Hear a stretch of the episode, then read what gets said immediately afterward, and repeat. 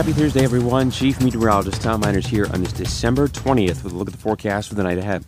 Showers and drizzle will continue overnight for West Tennessee with winds from the northwest at 10 to 20 miles per hour. These cold winds will bring temperatures down to the upper 30s by the start of Friday morning. Expect a cold, cloudy, and breezy first day of winter tomorrow. We may even see a few flurries. Stay with WBBJ 7 Eyewitness News for the latest forecast and keep up with Storm Team Weather online too for more updates.